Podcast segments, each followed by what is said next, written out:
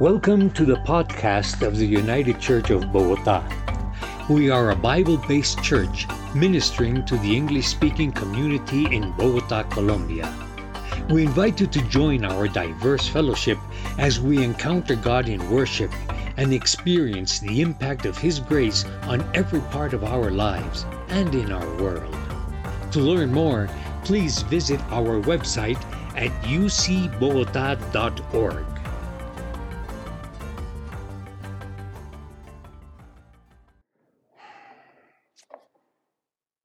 there are those passages that uh, preachers um, have always longed to preach and that uh, kind of get them into the ministry. Uh, the passage that we have today is not one of those passages. Um, it's one of the weirdest passages in the whole Bible. As someone said uh, to me uh, in between services, they said, that was kind of PG 13. Um, so um, we have a PG 13 passage this morning, but we'll try to keep it as PG as we can. Now I've got you really interested, right? Um, we're continuing our series in the life of Moses. And uh, Moses, today we get a chance to peek into the family life of this man of God that God has called to move from Midian, where he's currently living, to go back to Egypt and deliver his people out of slavery. And uh, we'll get to see uh, his life at home, some things about him, his role as a dad, and then hopefully learn from that uh, for our, uh, for our uh, role as parents today. And so I invite you to please stand as God uh, speaks to us from his word. We're in Exodus chapter 4, beginning in verse 18. Moses went back to Jethro, his father in law, and said to him, Please let me go back to my brothers in Egypt to see whether they are still alive. And Jethro said to Moses, Go in peace. And the Lord said to Moses and Midian, Go back to Egypt, for all the men who are seeking your life are dead. So Moses took his wife and his sons and had them ride on a donkey and went back to the land of Egypt. And Moses took the staff of God in his hand. And the Lord said to Moses, When you go back to Egypt, see that you do before Pharaoh all the miracles that I have put in your power. But I will harden his heart so that he will not let the people go. Then you shall say to Pharaoh, Thus says the Lord, Israel is my firstborn son, and I say to you, Let my son go, that he may serve me. If you refuse to let him go, behold, I will kill your firstborn son. At a lodging place on the way, the Lord met him and sought to put him to death. Then Zipporah took a flint and cut off her son's foreskin and touched Moses' feet with it and said, Surely you are a bridegroom of blood to me. So he let him alone. It was then that she said, A bridegroom of blood, because of the circumcision. The Lord said to Aaron, Go into the wilderness to meet Moses. So he went and met him at the mountain of God and kissed him.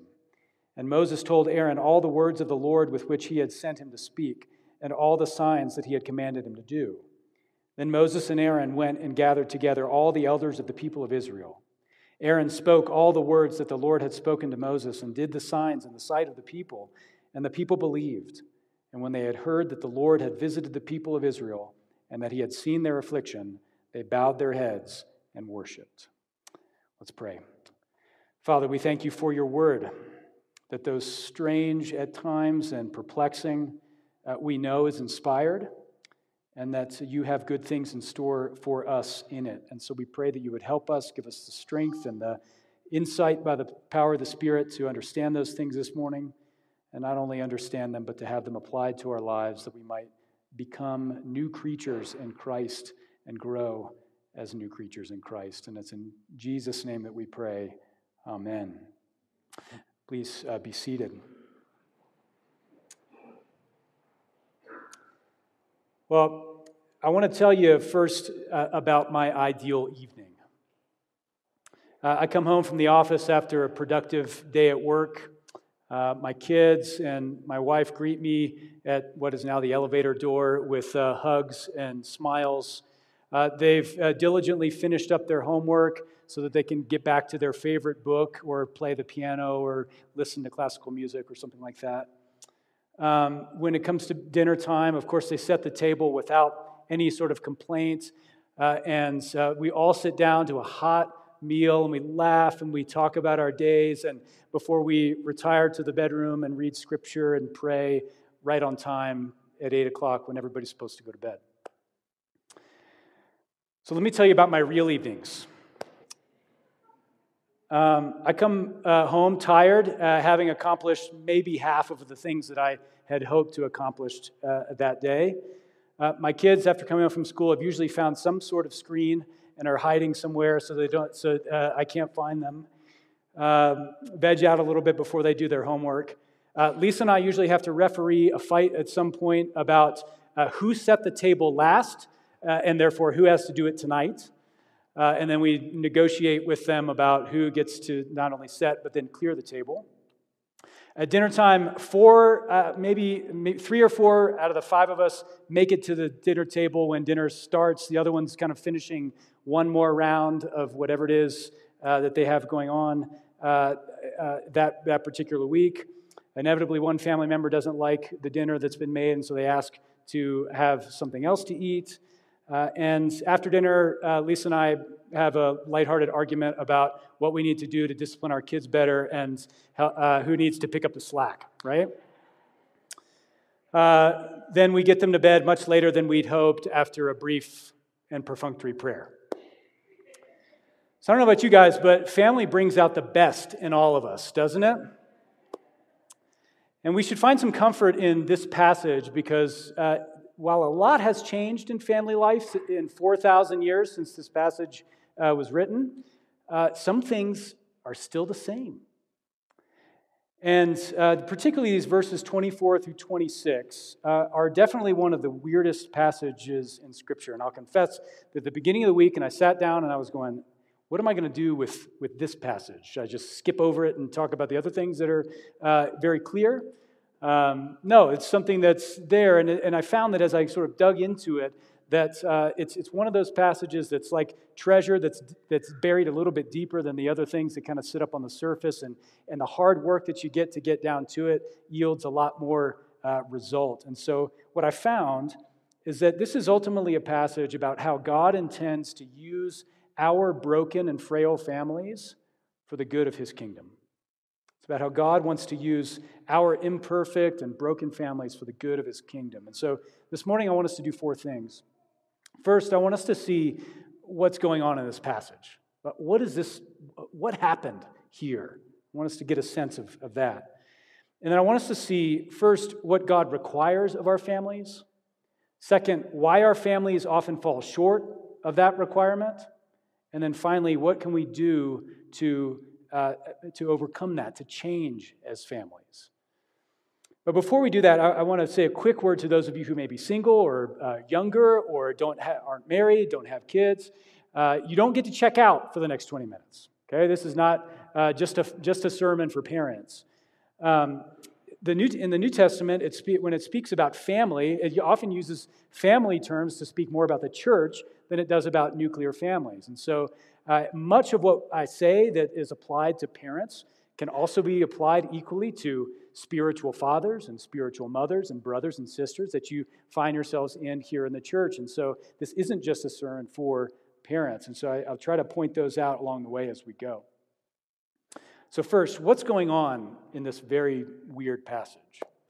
Well, the passage begins with an international move. Many of you guys know what that feels like. Uh, Moses is going back to Egypt from Midian, which is on the other side of the Sinai Peninsula. And uh, he goes to his father in law to get his blessing to take his daughter and his two grandsons uh, back to Egypt uh, in order to uh, do what the Lord's called him to do. He doesn't actually tell Jethro why. He says, I want to go back and see if the people are still alive. Not sure why he doesn't kind of lay out uh, all that out to Jethro, but anyway, he, doesn't, he doesn't lay out everything. But he uh, get, saddles up a donkey. He puts his wife and his two sons on the donkey and begins to make this long journey by foot all the way back to Egypt. This is the basic economy of the second millennium BC, right? No free checked bags, no carry on. Dads, if you thought it was stressful driving the car with your two kids in the back of a sedan, uh, imagine your wife and two kids on a donkey walking for weeks and weeks and weeks across the desert. Uh, this, is a, this is a long journey. But what we see here is that Moses is a humble man. Moses is not a king traveling in luxury across the desert on a, uh, you know, on a litter that people are carrying. No, he's, he's got a donkey and he's humble, but he's carrying in his hand what he calls the staff of God. Uh, the staff that he said that he could perform these miracles, and the staff that will ultimately bring down the most powerful nation on earth from this humble man. So, so far, so good. But then we get to verse 24. Moses and his family stop at a lodging place, the text says. Uh, but lodging place is you know, a little bit, you know, don't picture like a hotel or a, a roadside motel. This is just a place that you get to when it's dark and you pull off the side of the road, maybe a grove of trees, a place where other travelers have stopped because it's about the same distance from other towns in the area. It's dark. There are campfires around. There's probably the only light and sound that uh, you, you can see. It's cold. And Moses and his family set up the tent. And after a meal, maybe some dried fruit and some grains or some cakes, they, they bed down for the night. But something goes wrong in the middle of the night. Zipporah is suddenly woken up. Not sure what wakes her up. Maybe it's the light of the presence of the angel of the Lord. Maybe it's Moses who's, who's having a heart attack or something like that, where he's gasping for air and his, his moan is, is waking her up. But, but whatever it is, she understands immediately that her, her husband's life is in danger. And not only that, she knows that there is a divine source behind whatever it is that's going on with her husband. She knows that this is God behind this who is, who is threatening the life of her husband. Why is God doing this? She wonders. What's going on? Why is my husband about to die? She has to think quickly, but she doesn't have to think very long because, uh, because very quickly she realizes, she remembers the arguments that she and Moses had had about circumcising their son. See, Moses, as a Jew, was required by the, law that uh, God had given to Abraham many generations before to circumcise his eight day old uh, sons uh, as a sign of God's promise, a sign of God's covenant that he had given to Abraham. This was a, not just a cultural marker or something that, that was just, just part of what they did as Jews. This, was, this sign had spiritual significance because it was a physical sign, an external sign that God commanded to, to give to these boys in Israel as a way of showing a picture of what needed to happen in the hearts of all the Israelites. That, that, that, as the, uh, the foreskin is cut off, so the, the hardness of their hearts needed to be cut away. And that's what God was promising to do in this covenant to say, that's what I will do inside of you by the power of the Holy Spirit if you trust my promises. And so that was the physical sign that was uh, supposed to be applied to all of uh, the Israelite uh, boys. Uh, like the sign of baptism in the New Testament, that is a sign of, the, of an internal washing that we all need. The sign of circumcision was a sign of the internal uh, cleansing that we all need, as a sign of God's promise. But remember, Zipporah is not a Jew, she's a Midianite. And as a Midianite, this would not have been part of her culture, not have been part of her religious upbringing. So, likely, when Moses said, okay, eight days old, time to circumcise, she would say, nope, not going to happen.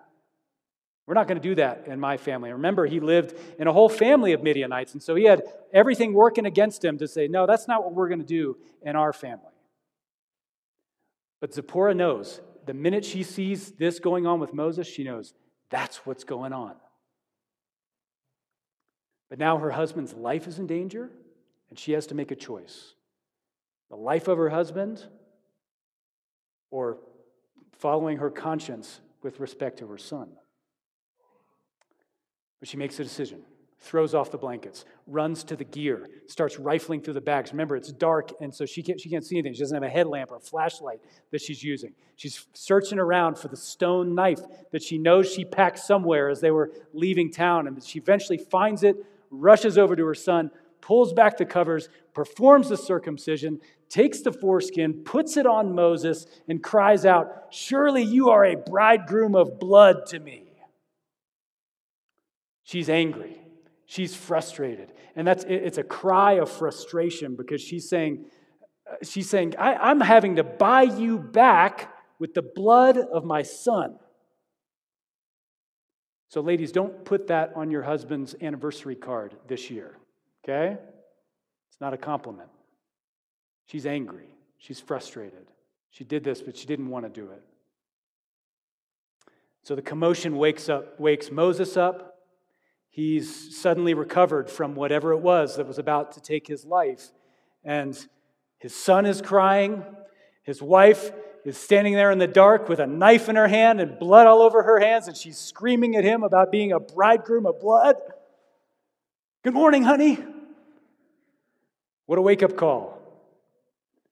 And so in the morning, he sends Zipporah and, the son, and, and his sons back to Midian. They don't go with him for the rest of the journey, and he won't see them again until he comes back out of Egypt with the whole nation of Israel in tow. I'm going to take a guess and say that this is not a common experience in most of your families. At least I hope it's not. So, what does this have to do with us? Why is this bizarre story in the scriptures? And what does it have to teach us about the way that our families function in the 21st century? Well, first, it teaches us what God requires of our families. It teaches us what God requires of our families. If you are a Christian parent, God's will for you is to raise your children to know Jesus. God's displeasure with Moses here, his fatherly displeasure, is based on the fact that Moses failed to do the most basic thing that God had called him to do, and that is to mark out his sons as belonging to God's covenant family. And notice that Moses didn't do anything positively to harm his children. He didn't take them to a pagan sacrifice or or pray with them to Baal or to Moloch or anything like that. He, he just he didn't do something that God had commanded him to do. In the words of the Book of Common Prayer, he uh, left undone those things which he ought to have done. And so it was a sin of omission, not a sin of commission. But nevertheless, uh, God is displeased with the fact that he didn't do the most basic thing that he was called to do. And friends, it's easy for us as parents to lose sight of that most basic requirement of us as parents.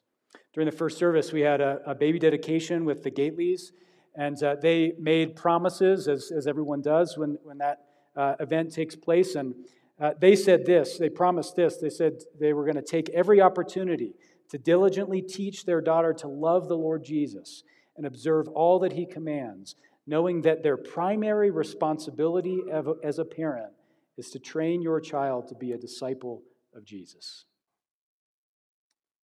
The Apostle Paul puts it this way in Ephesians 6. He says, Fathers, do not pro- provoke your children to anger, but bring them up in the instruction and discipline of the Lord.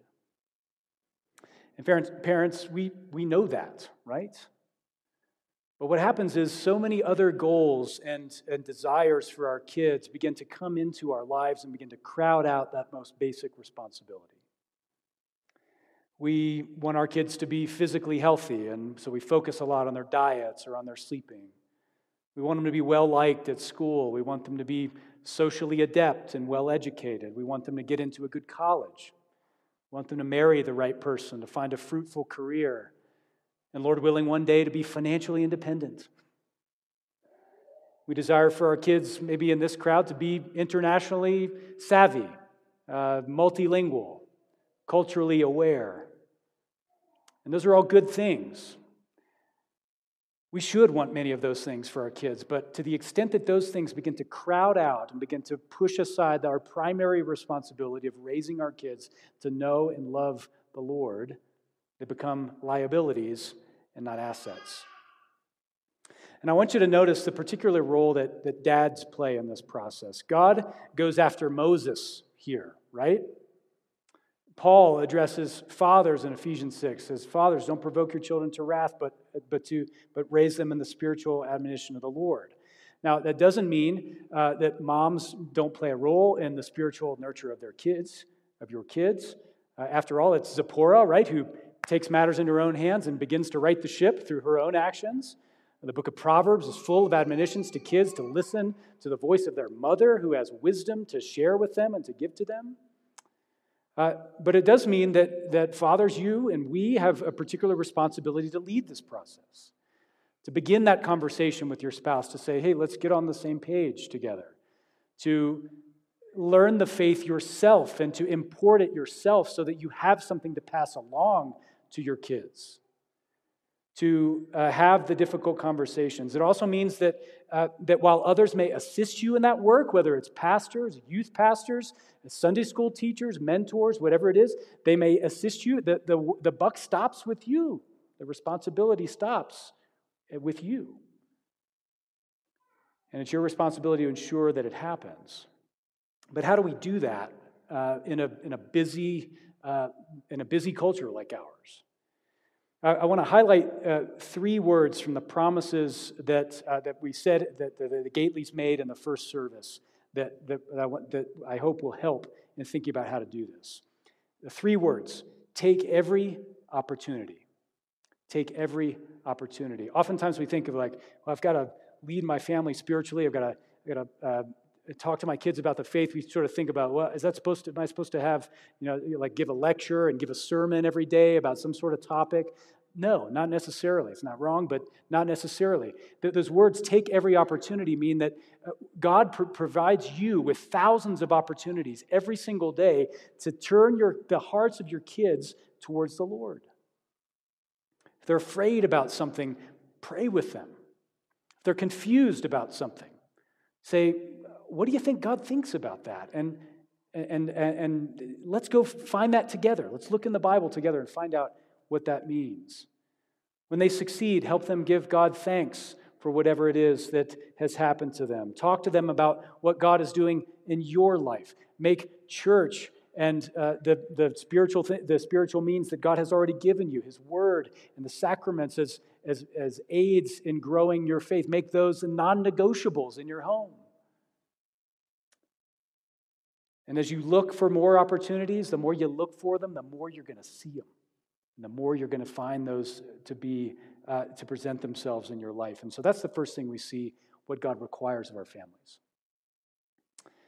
The second thing we see, thankfully, is that we face a number of headwinds as families with respect to this area of our life. There's a number of reasons why we fall short of what God requires that I want us to see, and I hope we, you can relate to these as I did.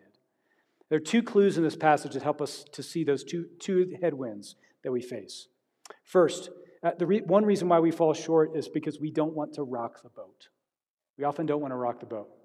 Uh, remember, Moses is raising his children in a, a culture that's foreign to his faith, uh, that doesn't share his convictions about God.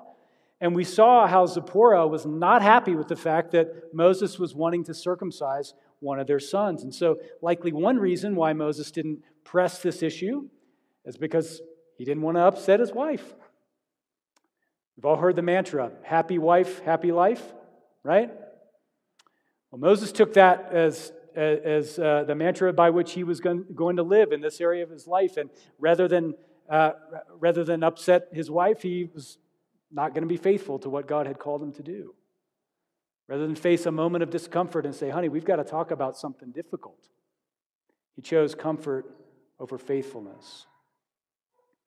And uh, friends, we often do the same thing. We, we want to keep the peace at home, and so we don't uh, want to rock the boat. And we say, yeah, let's, let's just not have that difficult conversation uh, at, at, this time. This is it's a lesson for, for wives as well here that uh, you, you have a, a great power to make it more difficult or easier for dad to, to engage in this process, to lead in this area. And so, uh, what we see here is that one of the biggest headwinds we face is, this, is often disagreements between spouses about what to do. And so, uh, the, one encouragement is to continue to press through those difficulties, to have those difficult conversations. But the second headwind we face is fatigue. Did you notice at the beginning of the passage that Moses put his sons on the donkey? Moses had two sons, Gershom uh, and, and um, I didn't write it down. I knew I was going to forget. It starts with an E. Gershom and another one. E, we'll call him. He has two sons. But in the middle of the night, only one son is circumcised. What happened? Well, most people believe that with the first son, Moses was like, here's what we're going to do. And so they circumcised the first son. But then after the first one, maybe he was just like, I don't want to go through the conflict again that I went through and fighting my family over circumcising the, the first son. And so he chooses not to do it with the second one. Maybe he was like, man, that was just not worth it because I'm not sure that that did any good for me and for my family and for my kid. And so he doesn't do it. Maybe he's like almost every parent in this room who have great expectations and great efforts and great stamina with the first kid. And then with each kid, those standards begin to fall just a little bit more, right?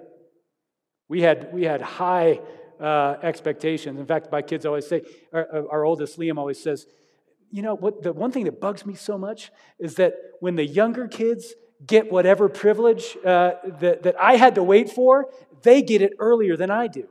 I'm like, okay, guilty is charged, right? But there's a temptation, friends, because parenting is hard, raising our kids is hard, discipling our kids in the Lord is hard, and there is a strong temptation to just want to take your foot off the gas and just coast into empty nesterdom. So that's a big headwind that we face, again, to choose comfort over faithfulness. So, what do we do? What do we do? We face these headwinds. We have, we've got this great responsibility. How, how, how can we change? How can we do things differently? Well, God gives us hope in His Word. This is a hard word for us to hear. It was a hard word for me to hear this week, to be convicted by God's Spirit through this, to write these words to you, because I don't want to pretend that, that our family has got this all right and that we, that we do this all well. We, we are struggling and fighting the same battles that you are, uh, struggling these, against these same headwinds, fighting these same battles, and, and uh, find ourselves trying to, to, to move forward in this area. It's hard for others of you to hear because uh, maybe some of you who are older and whose kids have left the house, it's, it's easier to look back. It's easy to look back on your life and just to see all the missed opportunities, all the wasted time. And particularly if your kids are not walking with the Lord, it's begin, that, that weight can feel so heavy to say, I wish I could have it over again. But there is hope with the Lord. There's hope with the Lord.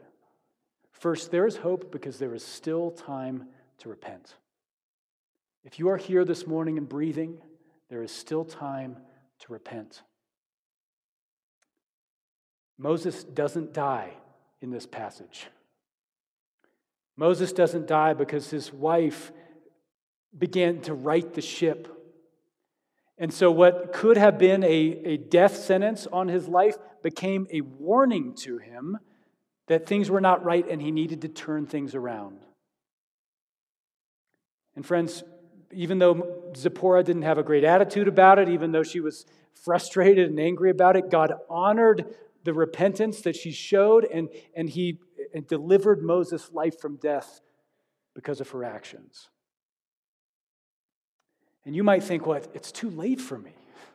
My kids are, are, are already uh, too far grown. I, I have too many bad habits. I have too many things I need to change. I just, I can't possibly right the ship at this point. But, friends, if you are here, there's still time to change. It may mean changing one small thing, one small adjustment to your schedule, one small adjustment to the, to the, uh, to the, to your schedule as you speak to your kids. One question, one conversation away. It doesn't have to be big, but whatever it is that you change, even if it might be small, God will honor it and He will multiply it beyond what you can imagine. If we turn to Him in repentance, there is still time.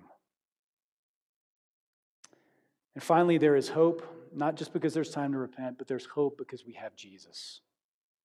There's hope because we have Jesus the main reason why God was so concerned with Moses performing this rite of circumcision for his son is because he gave that sign to his people as a way to prepare them for the coming of Jesus. The Apostle Paul in Colossians chapter 2 refers to Jesus' death on the cross as the circumcision of Christ. The circumcision of Christ. Why does he do that? Because on the cross, Jesus was cut off from his people so that you and I could be brought near to God. Jesus received the, the ultimate blood sacrifice of laying down his own life, spilling his own blood so that your blood wouldn't have to be spilled. He gave his life being cut off from God, cut off from his people, judged by God, so that God could circumcise our hearts and cut away the hardness of our hearts, to, forgiveness, to forgive us of our sins, and to make us right again with him. And so, friends, in Christ, uh, you, we have forgiveness for all of our failures as parents, for all of our failures as spiritual fathers and mothers and brothers and sisters. In Christ, we have and hear the voice of the one who says, Let the little children come to me, and do not hinder them, for to such belongs the kingdom of God. In Christ, we have the only one who can do for our kids what we could never do ourselves, even the best parents in this room. And that is to bring them back to their father, their true father, the father to whom all of, all of us dads in the room pray that we would even look like just a little bit in a shadowy form to point them back to God their Father. And so, parents, lead your children to Jesus.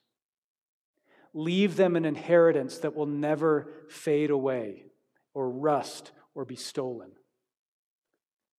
Teach them to build their house upon the rock that will never be moved that will never be shaken. Show them and lead them to Jesus. Father, we confess that this is a hard word to hear. It's a hard word to hear because we, we struggle. We struggle to continue to be faithful to you in, in, our, in our job as parents over the long haul, the 25, 30 years you call us to be uh, parents with kids in our house. But Lord, we know that there is abundant grace and help from you, that there is. Uh, that, that you meet us where we need you. And so we, we pray for your help as parents, and we pray for our kids. We pray for the kids of this church that despite our failures, despite uh, all that we aren't, that they would grow up to never know a day when they couldn't call God their father and couldn't, and, and couldn't call Jesus their older brother. And that they would find the joy of the Lord in all that they do. We can't accomplish that work, Lord, but you can. And so we pray that you would use our broken and imperfect families for that end. For we pray in the name of Jesus. Amen. Thank you for listening to our podcast. If you would like more information or would like to support the ministry of UCB, please visit our website at ucbogota.org.